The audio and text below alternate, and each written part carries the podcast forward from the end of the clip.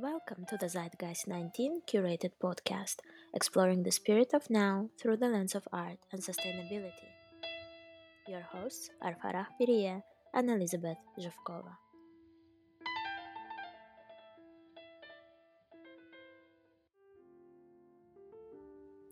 Following our crucial episode with the British artist Piers Secunda, structured around the idea of art as a social vehicle that shifts conversations on diplomatic arena, and Secunda's body of work that is focusing on the iconoclastic acts of the extremist groups, we dive deeper into the topic to further discuss the questions of greatest concern related to the destruction of culture, restitution of museum objects, and the market for looted artifacts.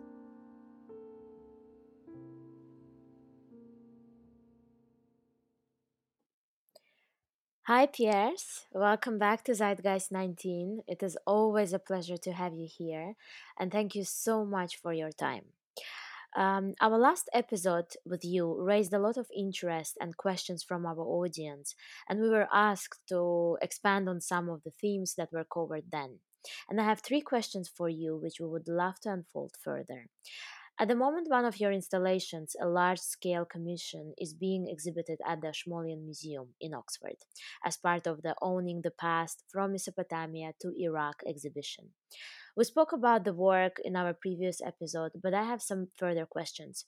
Why has the Ashmolean, the oldest museum in the world, organized an exhibition about the creation of the nation state of Iraq and included within it an installation about the destruction of culture? Which is your work. Thank you, um, Farah. Pleasure to be able to speak to you again for Zeitgeist 19. Um, I will dive straight into trying to answer that question. Um, the Ashmolean Museum is one of the oldest institutions in the world, museum institutions, if not the oldest, and it is um, a collection of collections. They were given the collections accumulated by various different people, academics mostly, who traveled, and archaeologists who traveled, worked in the Middle East, North Africa, far and wide, in fact, and accumulated volumes of what were known at the time in the 18th century as musea, objects for study and examination, effectively. And when the collection of collections accumulated at Oxford University to such a scale or on such a scale that the university felt it was necessary to construct a building to house them, somebody suggested, oh, well, a building housing musea would be a museum, and therefore this is what we will be building, and it will house all these artifacts, objects of interest, which have been gifted not just uh, to the museum directly, but sometimes to important people in the UK who then, over time, and sometimes their families, have given these collections to the museum. So that makes uh, for a rather complicated situation in as much as that the museum wasn't founded by an individual who could have, say, for example, collected all the receipts for purchases of objects wherever they may have come from, uh, which means that in if you fast forward to uh, the 21st century and you cast an eye across the Ashmolean Museum's collections, you realize that because of the multiple different sources, it's very difficult on many of the objects to understand exactly how they came to be in the UK.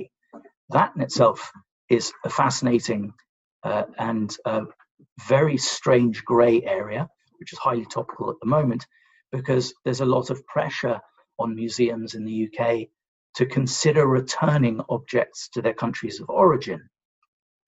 Now, for things which have a receipt, it's easy to say, oh, this was legitimately purchased in Cairo in 1962, and therefore it uh, belongs legitimately and legally to the museum, and there's no concern in saying here it is, it's on display, we own it, it's part of our collections.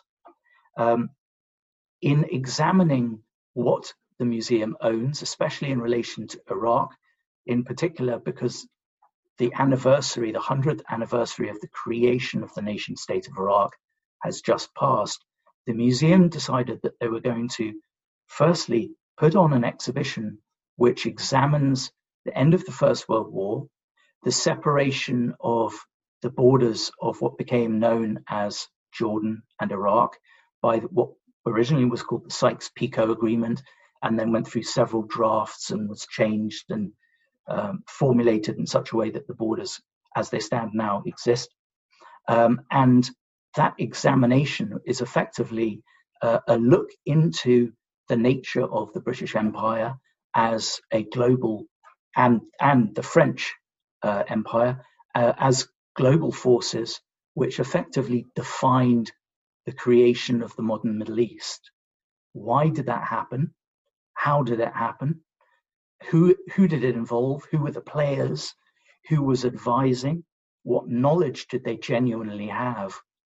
And who was removed from the equation by the decisions that they made? So all of those questions are attempted to be answered within this exhibition, Owning the Past. Um, to bring the story up to date, the curator of the exhibition, Paul Collins, decided that there should be something in the exhibition. Thankfully, decided it was a, going to be a work of mine, and so I've made this commissioned work for him and for the museum, uh, which would bring the story up to date. And so, in some regards, you can draw a line in on, along a historic plane from the end of the First World War to the current, and you can show how the the cross sectioning of tribal territories in modern day Iraq and the breakup of their tribal lands contributes to some of the instability right up to the present day, which would include ISIS. So it's a it's a very very far-reaching exhibition in that the historic side is meshed together with the contemporary. So the work which I've made for this exhibition uh, effectively takes molds produced by myself inside the Mosul Museum in 2018 of the broken stone texture of Assyrian sculptures smashed inside that museum by ISIS when they took Mosul in 2014. And those molds were merged with a 3D print of the Ashmoleans Assyrian relief, and the resulting installation consists of around 1,600, 1,600 objects, which make the Assyrian relief in the entrance of the uh, the Ashmolean Museum look like it's been destroyed by ISIS museums are indeed under pressure at the moment, which yeah. is one of the biggest discussions that uh, has been going on in the art world for decades now. Yeah. What are your feelings, your feelings about the restitution of objects to the nations where they uh, originated? Well, it's a very complicated question to answer. Uh, it appears to be very simple um, until you start trying to work out what the um, approach would be to dealing with these things. So, what I've really realized over the course of time is that none of this is simple. It is not a black and white issue in any way at all. And I'm going to give you a number of examples of that. But the most important thing to understand is that, as far as I'm concerned, is that every single object, if it's going to be restored back to its uh, source country, has to be examined in tremendous depth. And the reasons are, for example, if we take modern day Egypt, Egypt in the 21st century, what you have in Egypt is a situation where the uh, the origin city, the place of birth of, I'm going to give one example of one object, it's sort of in question and, and the complexities around it. The place of birth of Nefertiti in Egypt now has a very grand museum the bust of Nefertiti came from Egypt and now lives in the Pergamon Museum in Berlin. So that object, as I understand it, was purchased. You'd think, well, how is that possible? Something so important as a, the bust of the Queen of Egypt, how can that end up in Germany? Well, this is where it starts to become really complicated, and not for the reasons that you might n- initially suspect. Up until 1983, you could go to Egypt and you could buy antiquities, not just from vendors who were licensed in the street, But you could also buy antiquities from the shop of the Cairo Museum. Why? Because it was sanctioned, because there were such vast quantities of objects scattered around and being retrieved through archaeological digs that the authorities said, well, this is a fabulous source of income. Let's license the process of selling them and allow people to buy them. We'll give them an export license, which is crucial, and a receipt, equally crucial. So if you fast forward again to the 21st century, go back to that Nefertiti bust, there's a license that says that this can leave Egypt. There's a receipt that says that somebody's paid for it. So how do you now say, after 1983, when that licensing regulation ended, how do you now say that that thing which was bought completely legitimately should be in this museum in Egypt? Suddenly becomes an extremely complex argument. And if you were to take that case to court, you'd have terrible difficulty fighting it because it was legitimately, legitimately purchased and legitimately, uh, legitimately exported. So to add to this very strange conversation, what you also have in this mix is a combination of outside Egypt, the values of objects being four to five times more or greater if the receipt is intact and in the possession of owner than the object would be if there was no receipt. So that means that you have a viable market for antiquities outside Egypt, which doesn't exist present day in Egypt because you can no longer export and those receipts and export licenses no longer exist. So, for example, if you have an object, uh, let's choose something else, a stele, for example, and you take it to an ancient antiquities dealer and you say, Oh, my great grandmother bought this in the 1950s in Egypt from this particular vendor uh, at this very well known antiquities shop, and here's the receipt that goes with it. The value of it for sale is going to be four to five times more than if there was no receipt right? Added to, to that dynamic is the possibility that it's simply too dangerous to return things to Egypt. Okay. So I'm not going to name names, but there is an NGO which operates in England, is managed from England, and it services the deficit in pay of Egyptian museum employees. So what they're doing is they're topping up the pay of Egyptian museum employees. Why? Well, there are many reasons why museum employees wouldn't be paid in the way that they're supposed to be. One is that, for example, probably the most serious is that Egypt is at war at the moment with ISIS in a very, very serious way. So that makes the nation unsafe potentially as a place for antiquities to be sent.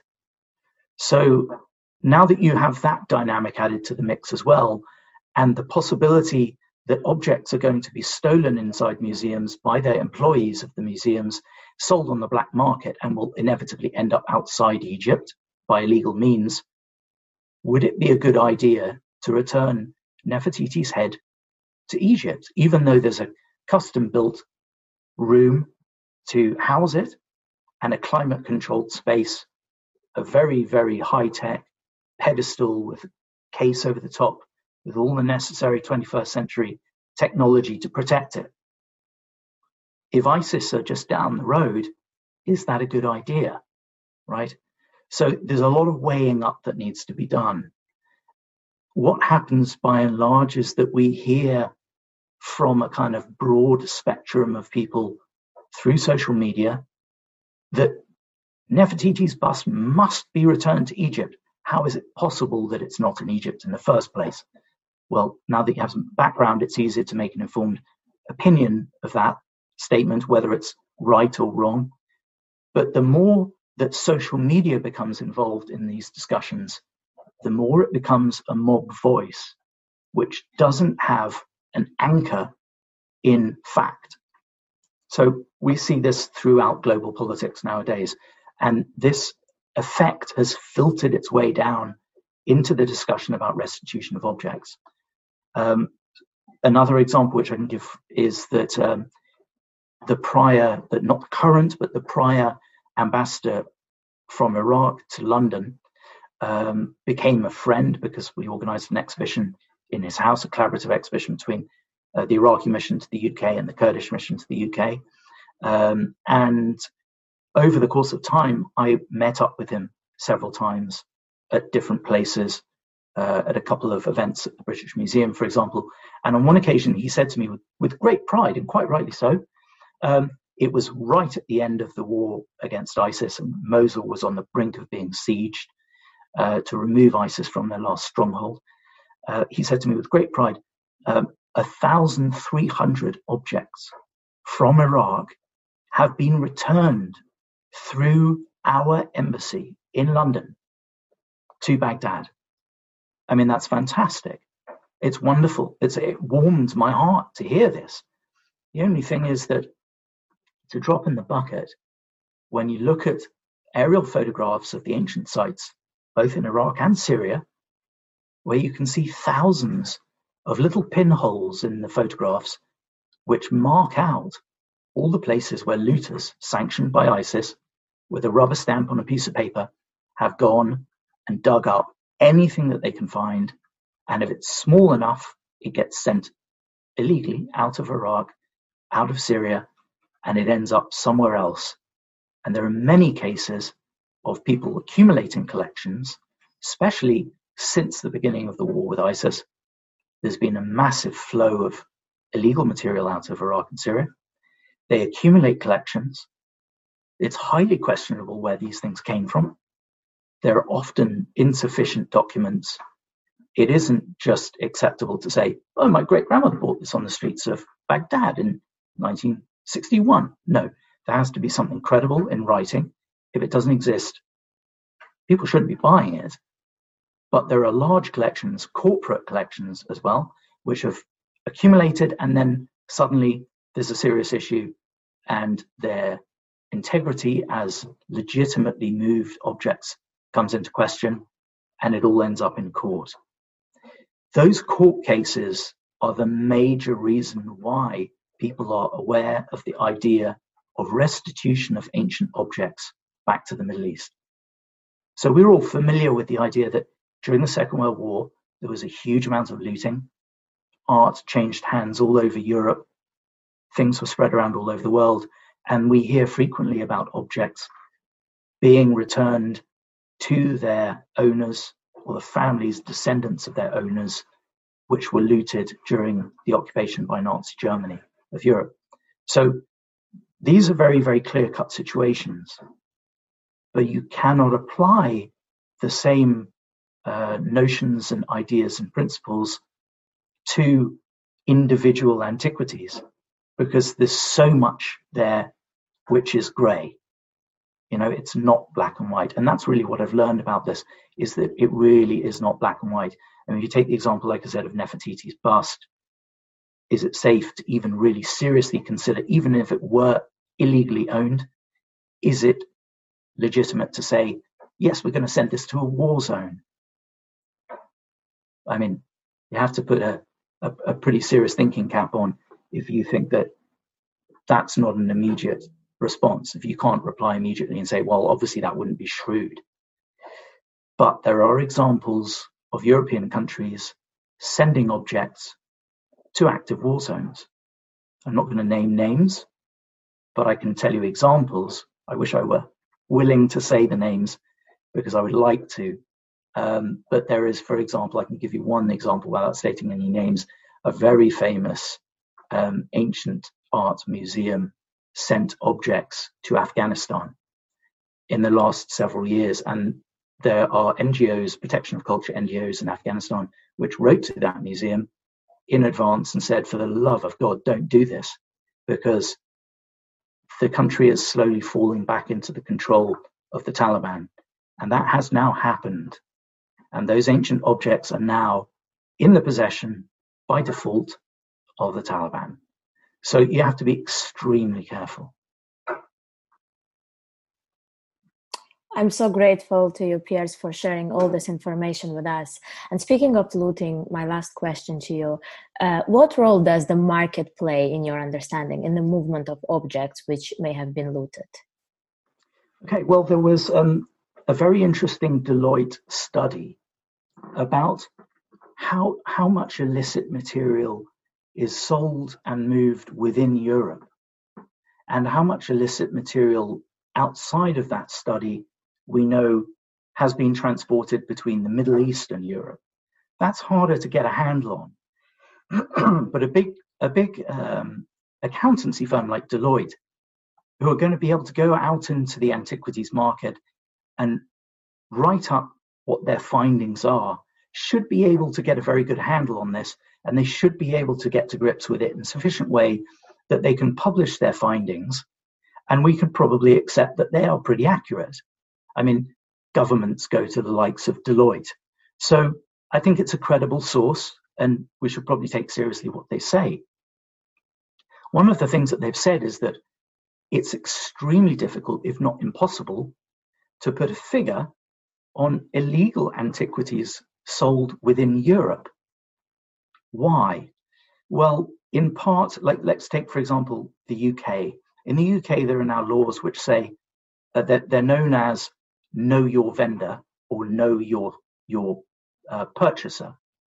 So what they mean is know you have to as a as a seller of antiquities you have to know who you're buying from and it's up to you to do the necessary due diligence you have to be certain and ultimately if it's questioned legally, you have to be able to stand up in court and show the necessary evidence. And it's the same if you're selling. Are you selling something that's legitimate? Is it legitimately in your hands? Do you have the right to sell it? Does the owner have the right to sell it? It falls, the obligation falls on the middle person, the person who's selling and the person who's selling on to a buyer and the person who's retrieving, who's buying in, right? So it's the antiquities dealer. By and large, most of them are pretty diligent. People make mistakes, and sometimes the mistakes happen, but they're totally honest. So, for example, um, my friend uh, Salomon told me that things can happen and things can be understood with greater clarity later because sometimes documents come to light at a later date.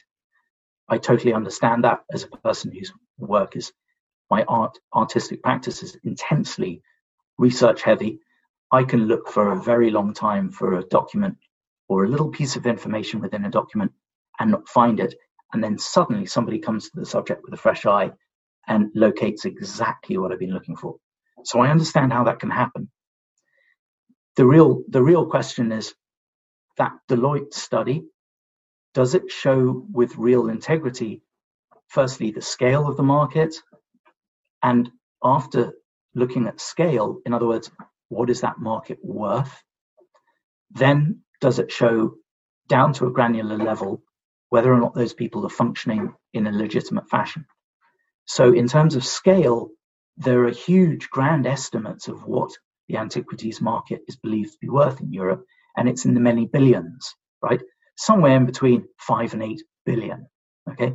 If you look at the number of antiquities dealers in Europe, and you look at, and the likes of Deloitte can do this on a no names basis and in a, on a, a, a sort of confidential discussion, they can accumulate um, a sort of range of uh, incomes from these antiquity sellers, and they come back with a figure which is actually nowhere near 5 billion. So, what that tells you is that, firstly, the market is nothing like as large as people guesstimate it to be once it's examined. So then that filters down a lot of material to a core. And that core is a number of antiquities dealers who are selling and buying smaller quantities and for smaller amount, amounts than people had understood or expected. The over, overblown estimates largely come from things like the very, very successful sale of an object at Christie's relatively recently, which I believe was around 12 or 14 million. And then people say, wow, the antiquities market must be worth 8 billion, you know, and they just come up with these massive figures. So when it's examined, you find it's much, much smaller. Um, within that world, how many people in there actually really have the integrity to say, hang on a second, this thing that I'm selling, the more I look at it, the more I have academics look at it, and that's key, and I'll come, come to that in a second, um, the more I'm uncertain of its origin. I'm uncertain of its age. I'm uncertain how it came to be in my hands. In many respects, the right thing to do at that moment is to either hand it back to the owner and say, I'm sorry, I just, it's too much in the grey area, um, and I can't be certain of what this is, where it came from, the paperwork, etc. Um, you know, sorry, can't help you, but you know, good luck with the future. Um, alternatively, if it's something that's of serious historic significance and the antiquities dealer becomes absolutely certain that there's something wrong with it, they always have the option to go to that country's embassy and announce that they have in their possession something which they believe is wrong. Wrong being it's in the wrong country, shouldn't be here, the paperwork's incorrect, may have been forged, whatever the issue may be. And we would like to make you aware of it because we need your help and your advice.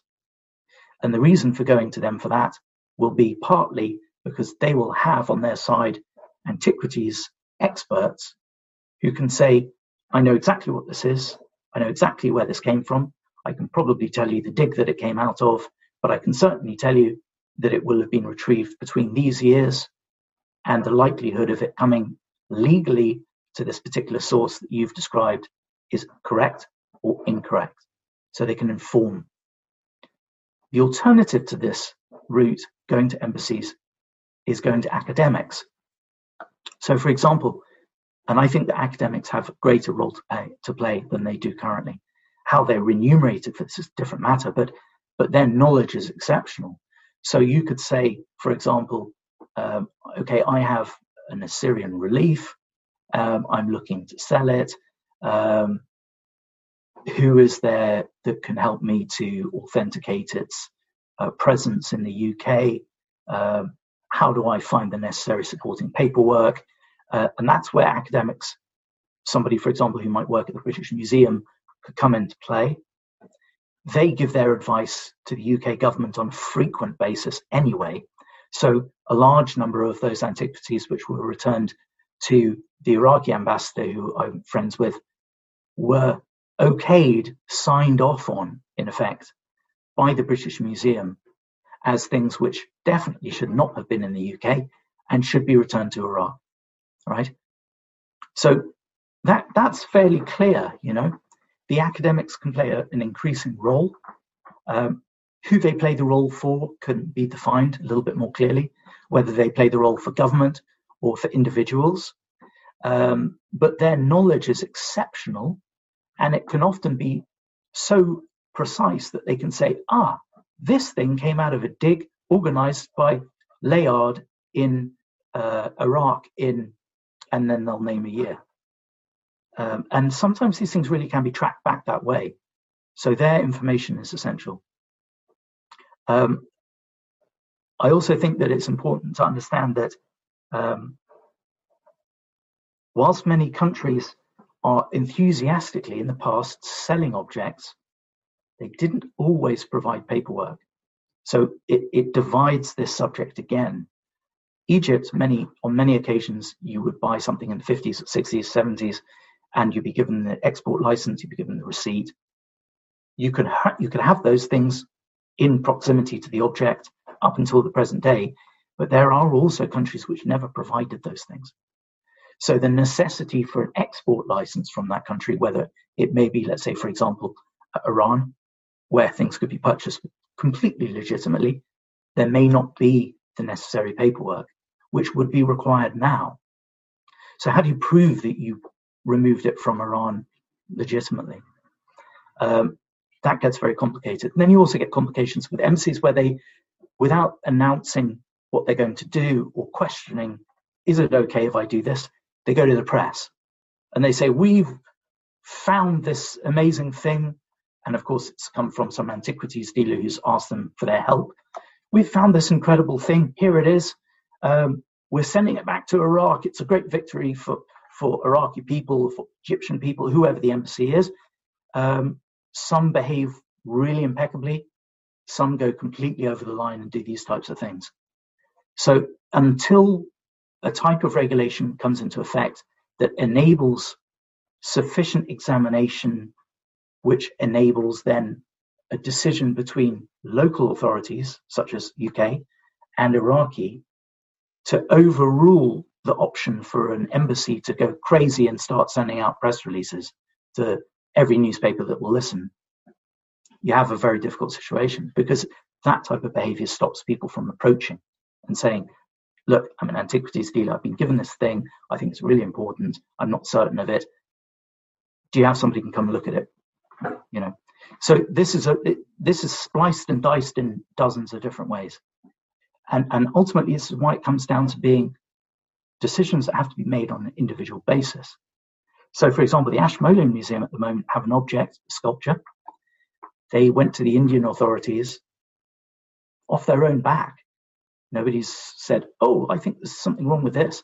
The Ashmolean staff have done their research on this object and they've realized that there's a real possibility that it came to them through somebody who should never have owned it. So the insinuation is that there's a possibility it was stolen somewhere and that it was brought out of India illegally. So, under that understanding, they've gone back to the authorities in India and specifically to the museum that they believe it probably came from. And they said, look, here's this statue. Um, we think that it came from you. Uh, we think that it may have found its way by illegal uh, routes into the hands of somebody who sold it seemingly legitimately within the UK. And over the course of time, it's been gifted to the museum, it's been handed over to the museum. Here it is, it's in our collections. Tell us, please, what you think. Now that approach was done with some conviction. They were they were really confident that something had gone wrong in the process of acquiring this, and they wanted to offer it back to the museum. The museum then turned around and said, and they were not expecting this, I'll tell you, turned around and said, no, we don't think that came from here. Well, the Ashmolean had done their research and they're very, very confident that it had. So what this means is basically that the Indian Museum doesn't want to admit that something's been stolen from them right? So, what do you do at that stage? An arrangement of some form has to be developed. Maybe it's a sharing agreement, yeah? Maybe it's that the Ashmolean legitimately owns it today, but something illegitimate happened along the way. And if the museum won't admit to it, well, you find a middle ground, you know? Um, another similarly complicated uh, um, discussion which is happening at the moment is in relation to Benin bronzes. There is a lot of public outcry in the direction predominantly of the British Museum saying that important bronzes made in Benin should be sent back to Benin. Well, again, I'm not going to name names, but I've been told by somebody very high up within the British Museum that Benin authorities who would be the recipients of these objects do not want them sent to Benin. They're absolutely adamant that they should not be sent there. And it's a matter of storage, uh, management of them, taking care of them in the right way, handling in the right way, etc., and potentially even safety. You know, how do you protect them sufficiently? So that discussion is not in the public domain. So all that we are hearing in relation to Benin bronzes is send them back, send them back how deplorable that they're in England. The colonial awfuls did this thing, we have to put it right. But there's no scratching below the surface. And as soon as you cut below the surface, this is the territory that you find you're in. Yeah, so it's extremely complicated. Uh, all of this is so important, Piers. What kind of conclusion would you like to draw as we are coming to an end of our conversation today? And, uh, you know, as you were saying, and I absolutely agree, this matter is never black and white and is very complicated. But perhaps you could share your thoughts on how these issues could be resolved, or at least where do we push in order to make some sort of progress in this matter? You know, in traveling to Iraq in order to make the works of art which I produce, uh, I've learned quite a bit about how ISIS functioned um, some of it just from reading, some of it from talking to local people, especially in Mosul. And one of the things that I've learned is that um, the extent of ISIS looting in Iraq was spectacular. It was really off the register. If things were small and could be transported easily, they were generally shipped out of the country and sold.